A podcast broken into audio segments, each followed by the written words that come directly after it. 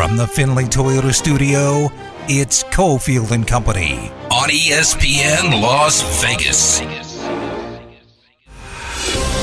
right, here we go on this Thursday. Again, programming note every Monday and Thursday, 2 o'clock start on Cofield and Company because we hand it off to the national feed of the game. That'll happen right after 5 o'clock. Damon is here in the Findlay Toyota studios. It's Cofield. A lot to get to today. Thursday, traditionally on this show, is our college football day. We'll get lots of NFL in as well.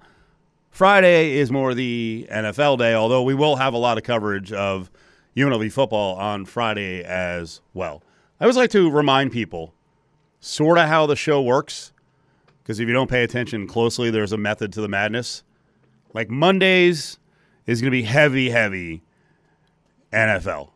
And then we see what happens on Monday going into Tuesday. Obviously, Tuesday this week was Aaron Rodgers, which became the story all over the sports world. And we were also at a pool watching Bikini Tug of War. So that's how the show's kind of laid out. So that means later in the show, we're going to talk to Brad Powers towards the end, who'll give us leans and likes. We're going to talk to Michael Felder, who's one of our national college football insiders. He'll talk about some of the big stories, including another Deion story. Colorado's off to a great start. His son is awesome. But CSU has stirred the pot a little bit. Jay Norvell has stirred the pot on that rivalry, and it actually is a big rivalry with Colorado. It's been a one-sided rivalry of late, but Colorado and CSU, and then uh, one of the guys from CBS who covers NFL and college football, Ross Tucker, will join us. Ross is actually on the game this weekend here in town at Allegiant as Vanderbilt is in town to take on UNLV. So there's a lay of the land. Damon, What's going on, buddy? Not a whole lot, Steve. You know, it's Thursday night football. Did you recognize that that song that I played? Uh, no, I did not. That's the Thursday night football for Amazon theme. It is because you know one of the things that I sent to you was, yeah. "Hey, man, does anybody like the broadcast team or anything?" And I know so little about the Amazon broadcast. Well, that's what's on my mind right now. You know, yesterday we talked a lot about my appreciation for announcers and. Uh, regular company members, JVT and Adam Hill, have expressed that they don't care who's on the broadcast because they don't listen to the games. I listen to the games, but there is, for some reason, I can't even explain it. I think Thursday night is one of the nights we actually go out. I don't even know what my schedule is or my life is. Uh, but Thursday nights is one of the nights that we go out, the SO and I.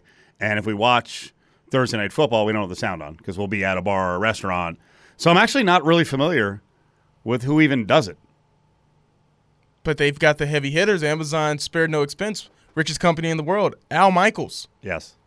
And Kirk Herbstreit. I my guess is I will hear more of Al Michaels on a spot he did on the Dan Patrick show, driving around listening to Fox Sports Las Vegas on Tuesday than I might tonight. And again, this goes against the grain with other guys on the show, and clearly you have a little bit of interest who does the games from an announcing standpoint.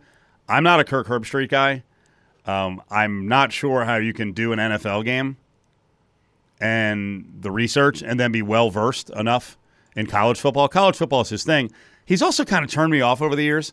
I think Kirk, uh, Kirk Herbstreit's a you know pretty good college football analyst, game analyst, and panel analyst. But he's also one of those guys who really push back on NIL and that's not, I don't know, I, don't want to be like a cheeseball here and say, that's unforgivable.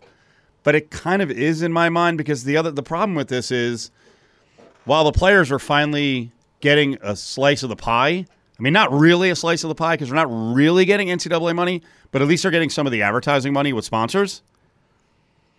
Herbstreit pushed back on that. He was one of these guys who was beating the drum or clutching his pearls, like, this is going to ruin college football. It hasn't ruined college football. Uh, in fact, not a whole lot has developed yet, and yet some of the most viewed and bet on football is college football because they have a great storyline with Deion.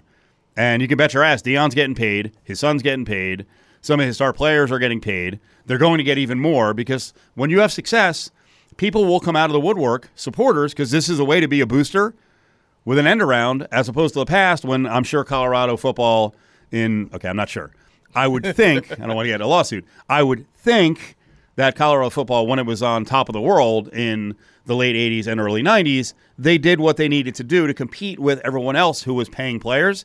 And they gave out some, you know, whatever, the McDonald's bag or the white envelope or whatever, a, you know, $100 handshake here and there. But back to Herbstreit for a second. And I was not planning on going on this rant, but Herbstreit and folks like that who are on the media side who then rail against players making money off off of college football. Like, bro, what do you think you've been doing? And then the other thing is, I watch commercials, and I swear to God, he's got like five different endorsement deals, and it's like, wait a second, you, former Ohio State quarterback, can make money off of college football and sponsors, but say Kyle McCord, who's currently playing at Ohio State at quarterback, you're uneasy with that? How does that work? You're both adults? That's not fair. So, long explanation as to why. I'm sorry. It's a long explanation as to why I'm, I'm not a big fan of Herbstreit. I thought you were going to say the route I was going with it is I don't think he likes NFL football. I that's another one. I think a lot of college football announcers aren't really big fans of the NFL. So what have you heard or seen where you're like, ah, does this guy even like the game? Where sometimes it is about the research, and I've heard from some people that say that you know closer closer to the matter than I am that are I don't think he likes football either. Like he's talked about like ah, it's only for the paycheck. I don't know. He said that outright, has he? Yeah, he hasn't said it outright. Okay, but, but it feels that way. Yeah, it feels that way. That it's only for the paycheck. Because I've listened and to it a little bit. Because it's when you see awful announcing, you know, great, you know, eh, not great, but they do things where sometimes it's you got Al Michaels in a stinker on a Thursday night game because you know Thursday night towards the end of the season these games aren't the best, mm-hmm. And it's just I don't think either one of them want to be there.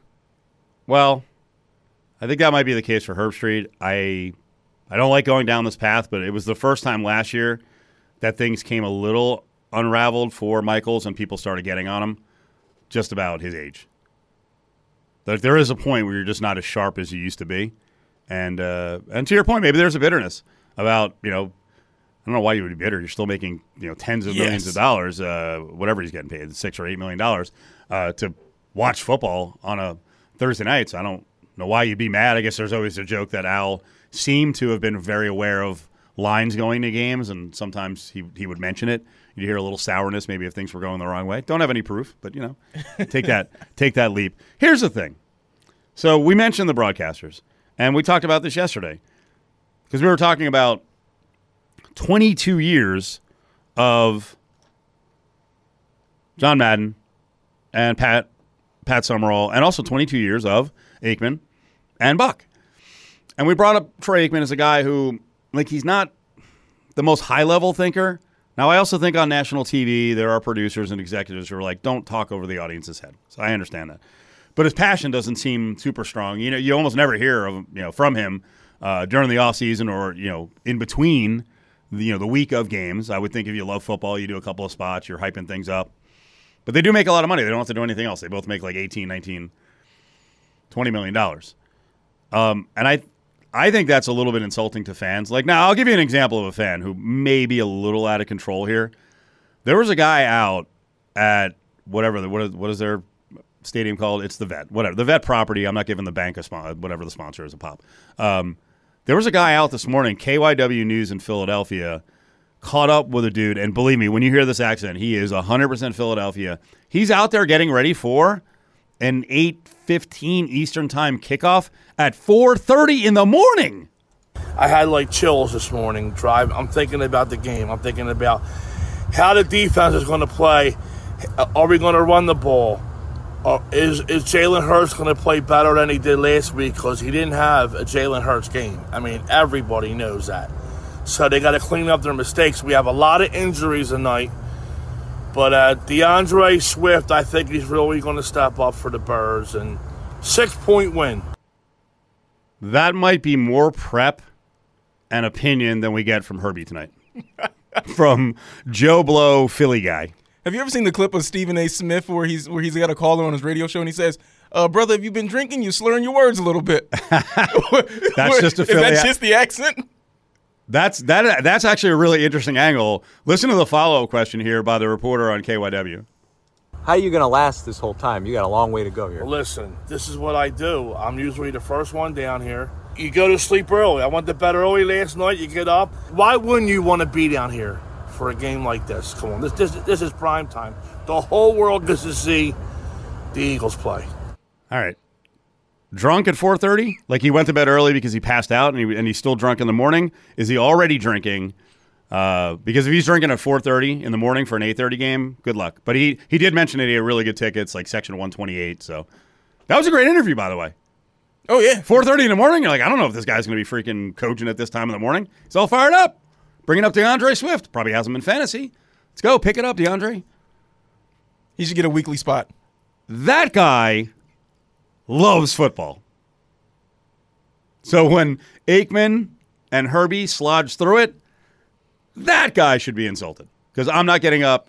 Well, I might get up at 4:30 the day of a game, but I'm not going to the game and hanging out in the parking lot for. Let's do some quick math. What are we talking about here? 12 hours, and then the game? No, and he wasn't that young either. Good deal, good stamina. All right, we got a Lions fan angle we got to get to in just a little bit. That'll be coming up later in the show. But up next, we are going to talk to one Ross Tucker, who is uh, on the call of UNLV and Vanderbilt, is also doing an NFL game this weekend, as he'll be covering uh, for Westwood One Radio the Dolphins at the Patriots. Now, back to Cofield and Company in the Findlay Toyota studio on ESPN Las Vegas. Just getting rolling here on a Thursday. Again, every Thursday we go two to five. Every Monday we go two to five. The other three days of the week, three to six with Cofield and Company. Damon is here in the Findlay Toyota Studios. Vanderbilt's going to be in town. This is a toss-up game by the spread. We're going to preview it the next two days. We'll see if everyone agrees with that. But Vanderbilt's in town to take on your Rebels. Football game at Allegiant, 4P kickoff. It's on CBS Sportsnet. Ross Tucker, the former NFL player and uh, current NFL announcer, is on the game. Uh, I got a chance to grab him just a little while ago, and we started off with a little NFL, and I asked him, you know, the story of the week. Give me some thoughts on Aaron Rodgers and also the notion now from the Jets that Zach, uh, Zach Wilson is going to be the guy the rest of the way. I like. I think everybody totally, totally bummed out about the Rodgers injury. I, you know, it just makes it a less exciting, less entertaining season, right? I mean, we were all very curious to see how this would play out with Rodgers on a different team. And I, I had pretty high hopes for the Jets. I don't know if I thought they'd go to the Super Bowl, but I thought they'd make the playoffs and maybe even go on, on a on a decent playoff run. But you know, this is kind of the life we've chosen with professional football, right? These injuries happen. It's a shame. Um, you know, I think when Robert Saleh, the Jets head coach, says Zach Wilson's our guy, we're going with Zach Wilson that's what he has to say now, right? Um, I think that they are considering their options.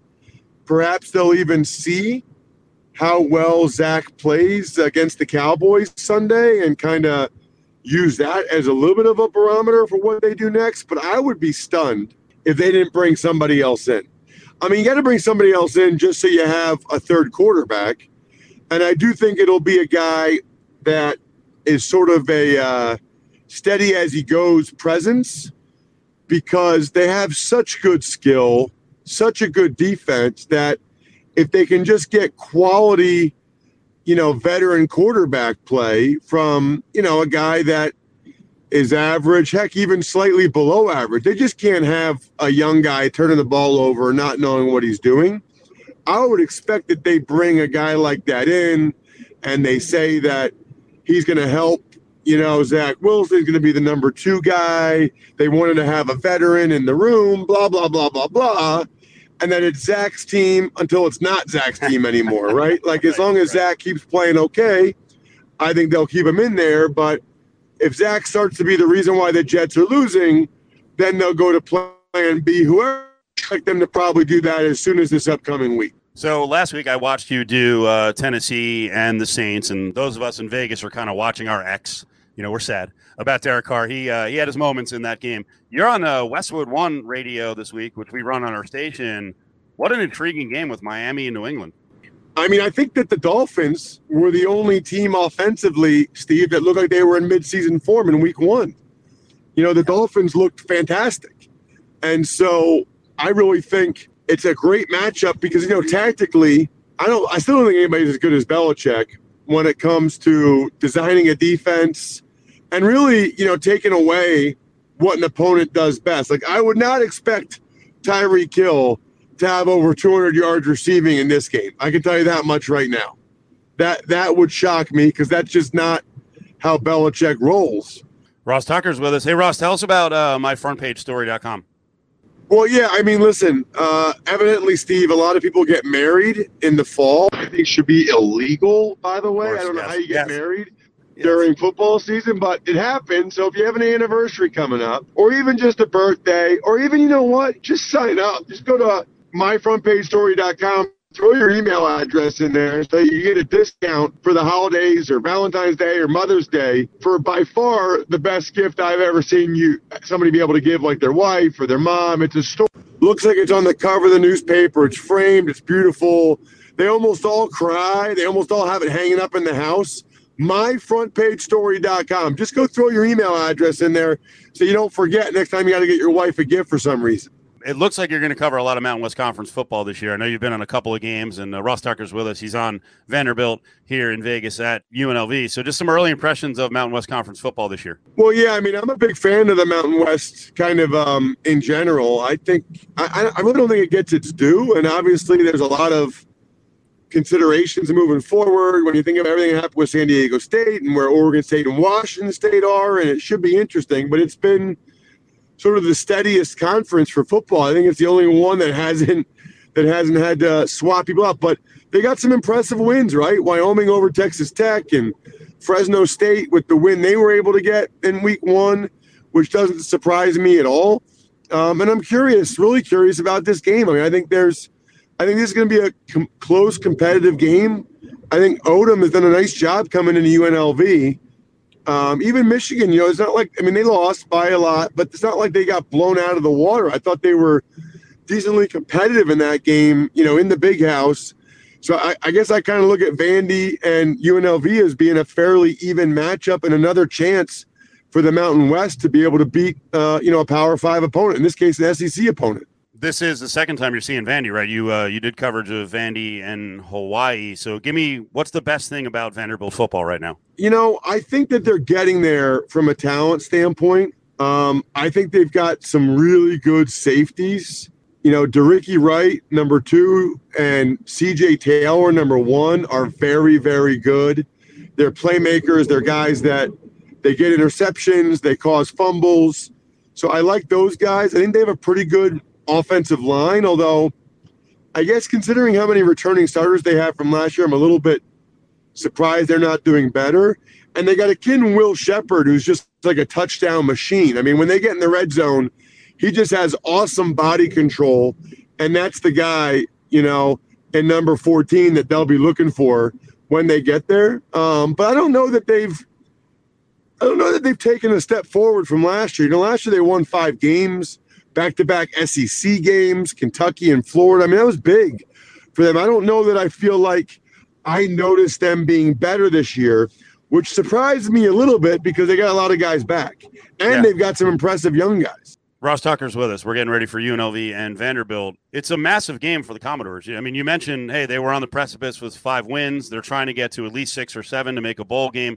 You can't lose this game to a group of five team and a group of five school that hasn't traditionally been a power. A thousand percent. Yeah, I mean, uh, you know, I, I don't think Vanderbilt would say this publicly, but this is a must-win game for them because now it's going to be, you know, they'll get into their conference schedule, and those games are all difficult, as we know. I mean, they probably are at a talent deficit still in every conference game they play. So when they do have more talent than someone, and they do over UNLV, they got to win. I, I think that the Wake Forest game was kind of disappointing, right? I think that they, you know, Wake Forest doesn't have Sam Hartman anymore, and I think that that was a game that um, disappointing that they lost, but also, you know, it was 30, whatever it was, 36 20. You know, they weren't right there at the end. You know, it was a, it was a, a two score game, almost a three score game. So I think that's probably as frustrating as any is that through the first three games, I don't know that we've seen improvement. They're kind of the same team making sort of the same mistakes. You're going to see Ross Tucker on CBS Sports Network. He's on the call of the UNLV and Vanderbilt game. He's the host of the Ross Tucker podcast. You can find him on social at Ross Tucker NFL. I don't know how much you've gotten into UNLV in the pre, but a lot of this game to me comes down to the quarterbacks and getting production and no mistakes. AJ Swann's got to be mistake free. And then Doug Brumfield, they had high expectations for him in this new go-go offense, but the so far the pass game hasn't really clicked. So just general impressions from you about UNLV on offense. Well, one thing that jumps out to me because I did UNLV against San Diego State last year, late in the season.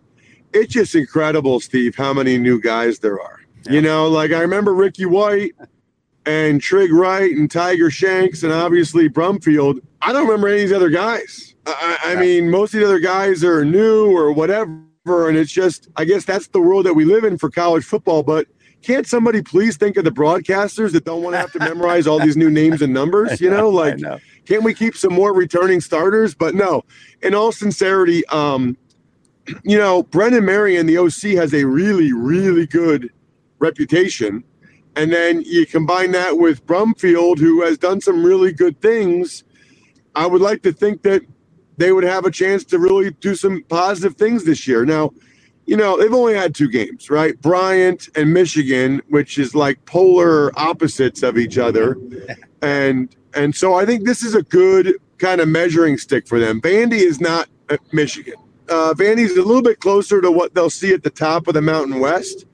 So if they could win this game, boy, that would be a huge, huge early season, uh, early tenure win for Barry Odom and go a long way, really, in giving these guys momentum and confidence going into the Mountain West schedule. Hey, one last question about the Mountain West. Uh, I know you've seen San Jose State, and uh, you know they had a tough time against USC and Oregon. They won big last week. They have a great offense. I just I wonder if that offense is good enough to carry them through the season and have them finishing maybe top three or four in the conference. Yeah, well, listen, uh, the quarterback is fantastic. I mean, he's really, really good and has been year six in the Mountain West for Chevan Cordeiro. And they had some injuries, right? When they played Oregon State and I did that game on CBS, you know, they didn't have the running back, Kairee Robinson. They didn't have uh, their top receiver, Justin Lockhart. So they, they, you know, they're missing. They, they had been missing some of their key guys, but as long as they've got Cordeiro, they got a chance to win every Mountain West game they play.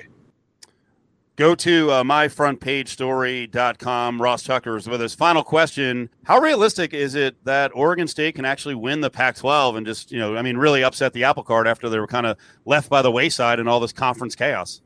I would say very.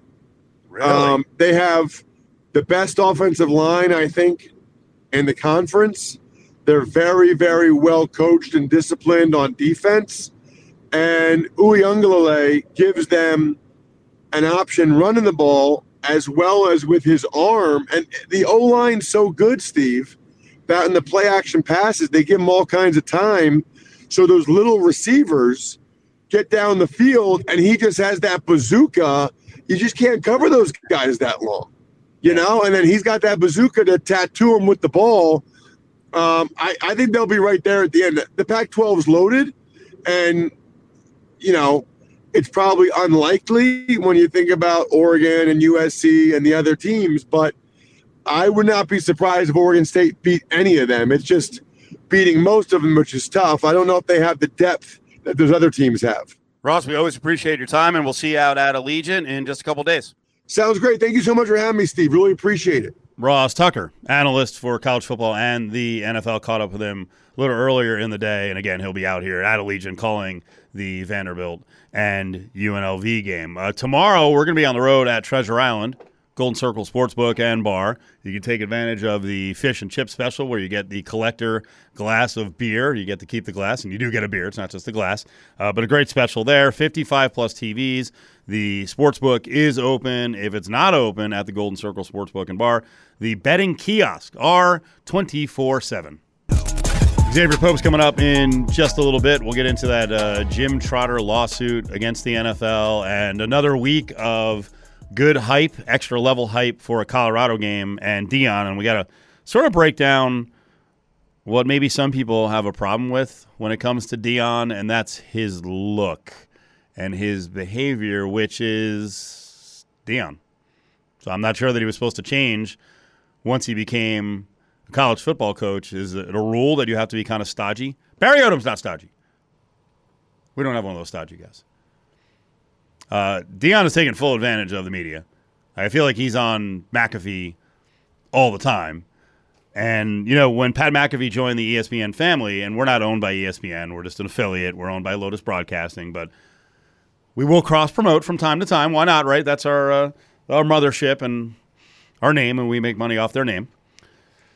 I was really excited when McAfee was joining the lineup. I was hoping he was going to join the radio lineup, which I thought was going to be really interesting because uh, they do cuss a lot on the old version of the show. They did. And I was figuring they had, I don't know, we'd have to go, or nationally, they would have to go to like a four layered dump machine, which uh, that might have been a, a, tale they were spinning, but an old FM show, uh, Opie and Anthony had talked about having like a 28 second delay because they were so worried about, you know, the management was so worried about cusses getting through. So McAfee's having to make an adjustment here. He's on TV. It is cable TV, so I don't even know what the rules are on on cussing, but uh, he was getting worked up talking about the Jets, and he actually tried to quote. Well, no, he reacted to a Robert Saleh quote and uh, slipped a little bit. I was holding out optimism until Saleh comes up to the thing and goes, Yep, popped his Achilles. We're fucked. Yeah. Oh, can't say that oh, wow. here on ESPN. Shoot. Two, three, four, five. five. That is basically what Saleh said whenever he came up to the uh, the podium. There you go. It's not a podcast. It's not on YouTube. Eh, you got to learn a little bit. But if that's the worst thing that happens for McAfee for ESPN, they're paying a lot of money. They're going to make a lot of money. They'll be okay.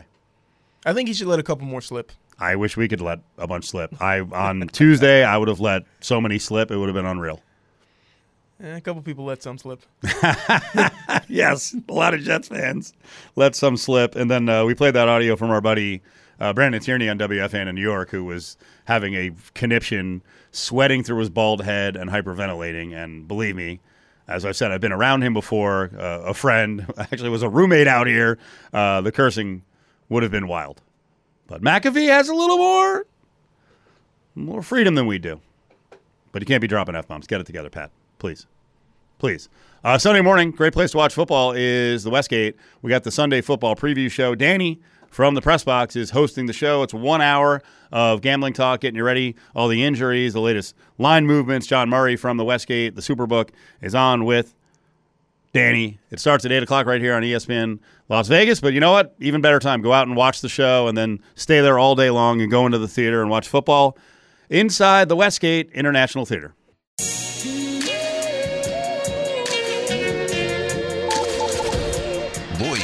Host of Suit Up News, legal and cultural contributor Exavier Pope is live on Cofield and Company. You heard it on Thursdays. We bring in Exavier Pope at this time of the day. Exavier, how are you, buddy? You, uh, I got an important question for you. Uh, you wearing underwear right now?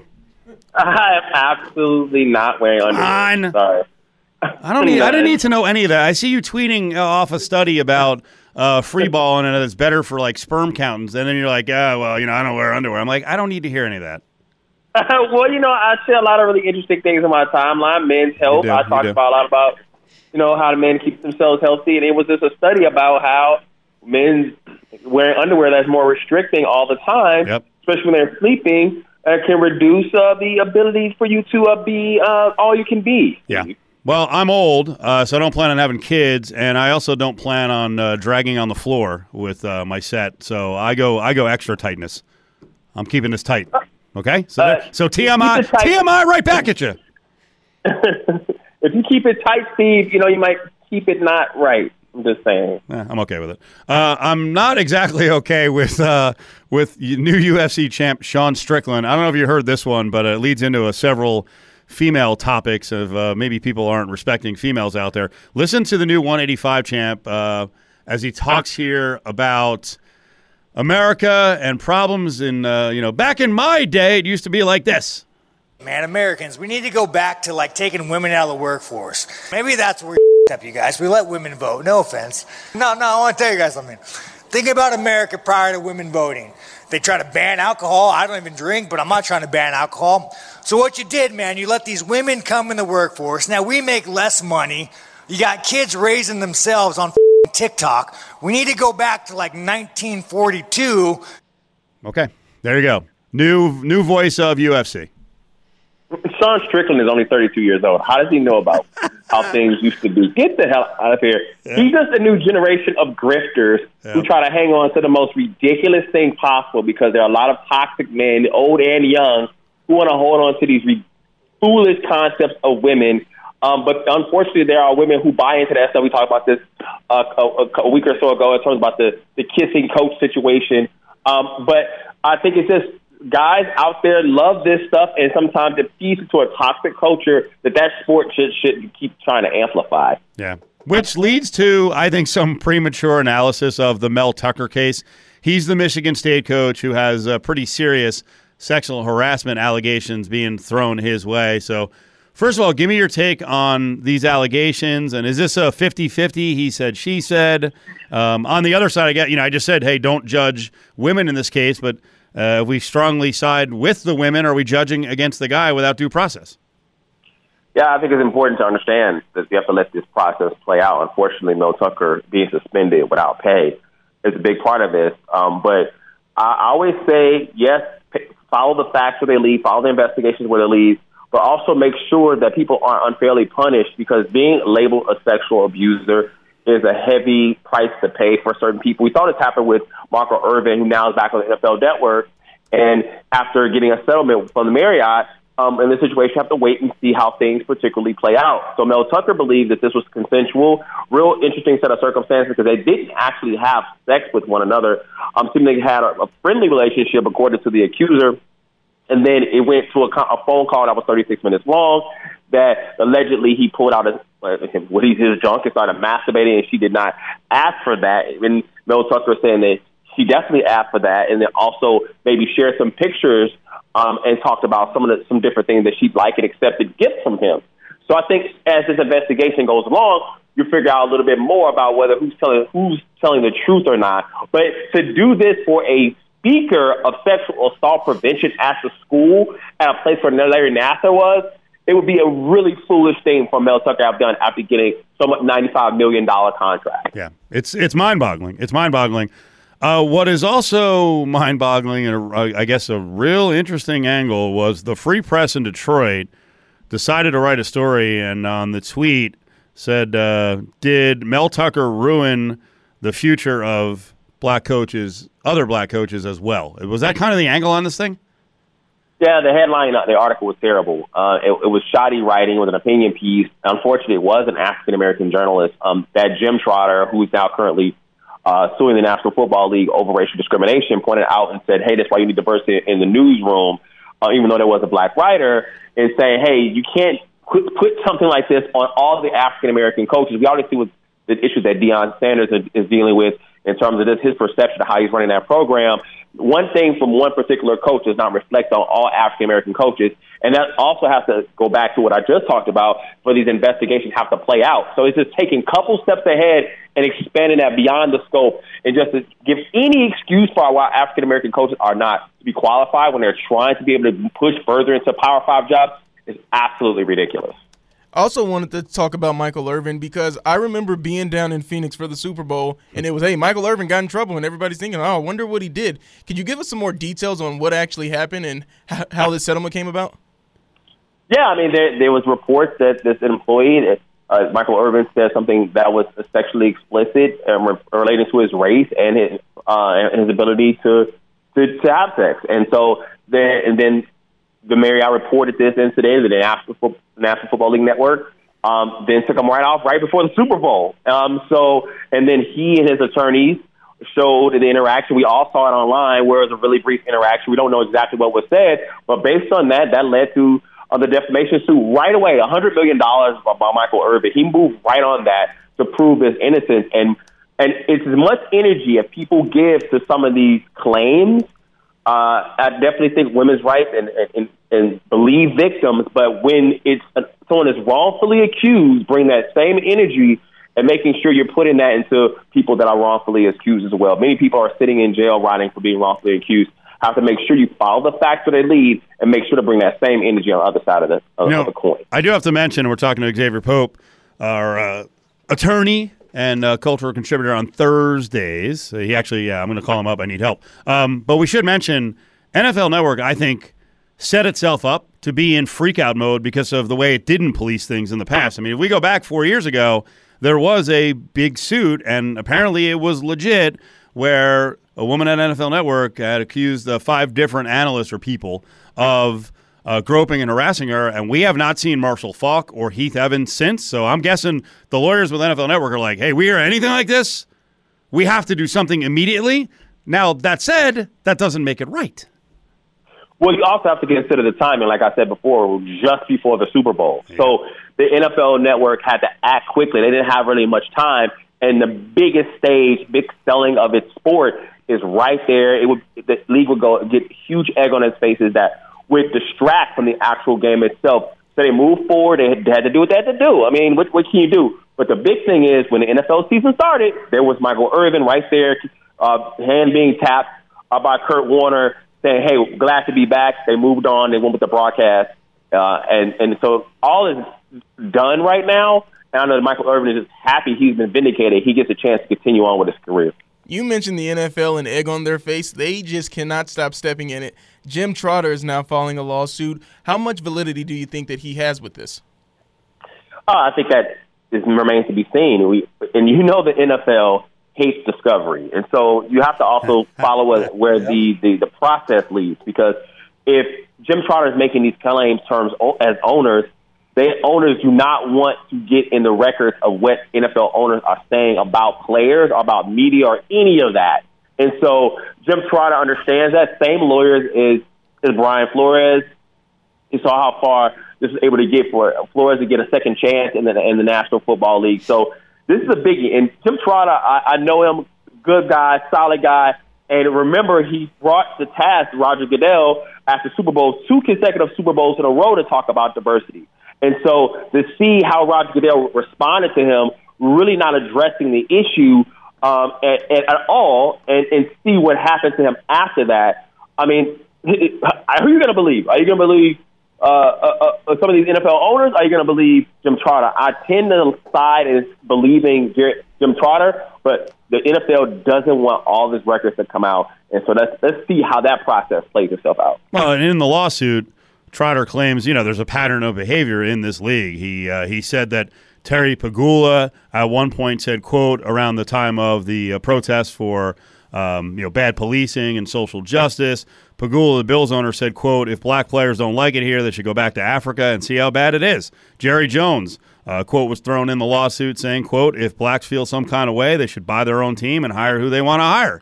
Um, I mean, it was the sad thing is when you see that, you're like, okay, I mean, it's kind of believable. Um, can Trotter throw that out there with any threat of defamation? Like, is he safe because that's in a lawsuit? It, uh, I, I know they could. The league could start counter sue him for that. But then once again, Steve, we've talked about this before. When you start countersuing, now you're opening yourself up. But guess what? Your records to be open in discovery. Mm-hmm. And so the NFL, this is the worst case scenario for the league because they're put themselves in a position to defend themselves. They have to go after Trotter, but to proceed forward with that, they have to look into uh, more evidence gathering that for both sides are required to proceed with a suit.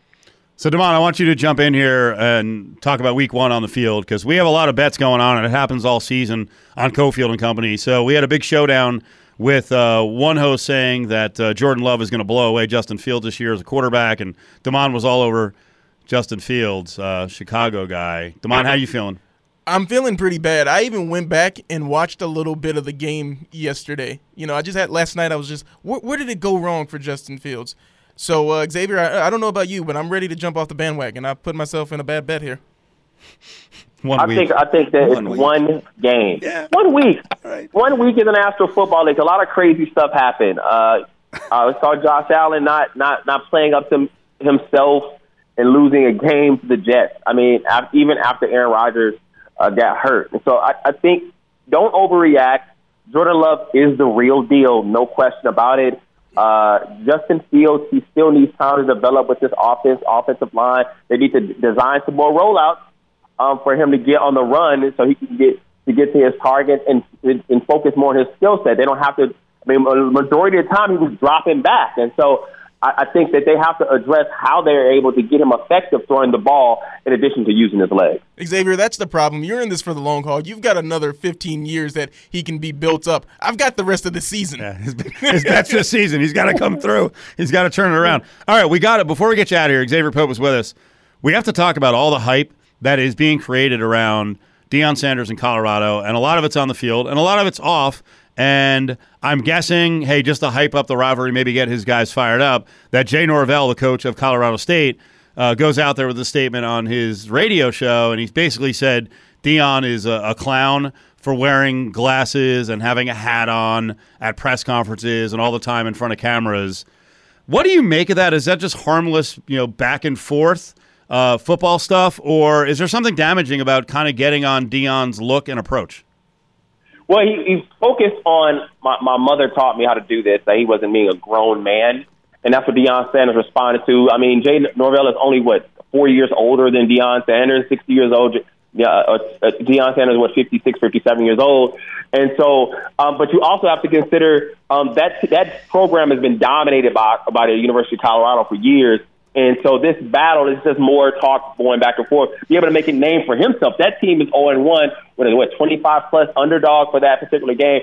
So, I mean, he can't, this is, he can't lose, basically. They're not expecting to win the game. Might as well talk some trash and see what, what happens. But we've seen uh, two weeks in a row how Colorado responded for feeling disrespected. 2 and 0. 2 and 0. Last 45 seconds. I saw you retweet something that was really interesting. Juicy J explains why he's never done cocaine and you tweeted out something about uh, you know the impressions you got 80s and 90s on cocaine, some really damaging moments.